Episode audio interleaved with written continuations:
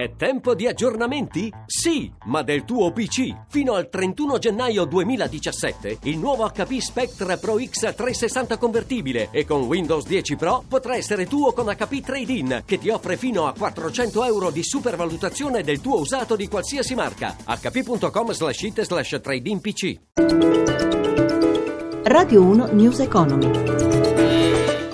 Le 17.32, buon pomeriggio, ben trovati da Luigi Massi, borse europee positive, Milano la migliore, sui mercati torniamo come sempre tra poco per la chiusura in diretta di Piazza Affari, intanto parliamo di energia e petrolio, il prezzo del greggio riprende quota grazie all'accordo sul taglio della produzione tra i paesi dell'OPEC riuniti a Vienna ufficializzato proprio pochi minuti fa, un accordo aperto anche ai paesi produttori esterni, sentiamo il servizio di Anna Trebbi. Un milione e duecentomila barili di greggio al giorno in meno per sei mesi, poi si vedrà, si può prolungare o si può tornare sui propri passi. Questo, secondo indiscrezioni, sarebbe il succo dell'accordo, il primo di questo tipo in otto anni, raggiunto a Vienna alla riunione dei paesi OPEC. Accordo sostenuto in buona parte dall'Arabia Saudita che porta la produzione giornaliera a 32 milioni e mezzo di barili al giorno. Accordo cui dovrebbe partecipare anche la Russia, che non fa parte dei paesi OPEC, ma che dovrebbe ridurre la propria produzione di almeno 400 mila barili al giorno e anche il Canada con altri 200 mila barili. Esentati Vietate dall'accordo invece Libia e Nigeria,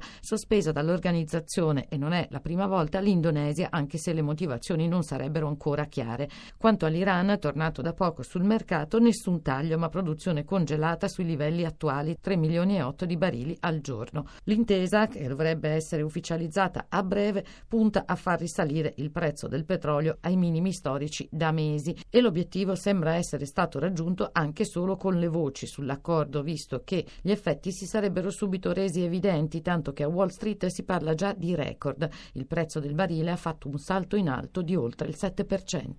Cambiamo argomento, il popolare social network Facebook potrebbe presto operare anche in Europa come emittente di moneta elettronica e operatore di pagamenti online, un'evoluzione destinata a influire sul mondo delle banche tradizionali. Da Milano, Paolo Gila.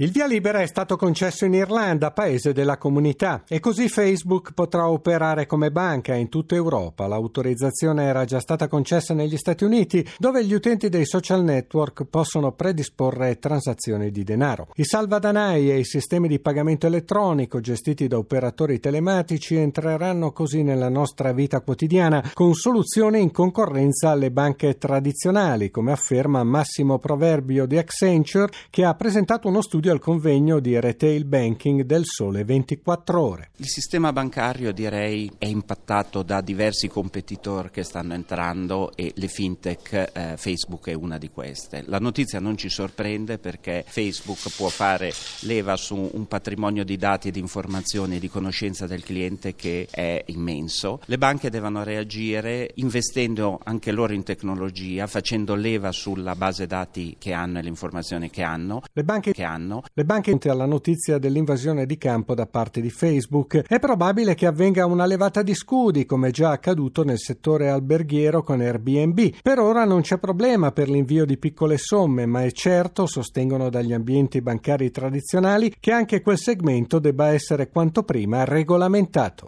E ci avviciniamo così alle 17.36, dunque chiusura delle borse europee. Riccardo Venchiarutti dalla redazione di Milano, a te. Ed è una chiusura in forte rialzo per la borsa di Milano, spinta dai titoli energetici dopo l'accordo al vertice OPEC sul taglio da 1.200.000 barili di petrolio. Il prezzo del Brent è salito a 50 dollari, scende invece lo spread a 170 punti base dopo le indiscrezioni secondo le quali la BCE sarebbe pronta a aumentare gli acquisti dei nostri BTP di fronte ad aumenti anomali del differenziale.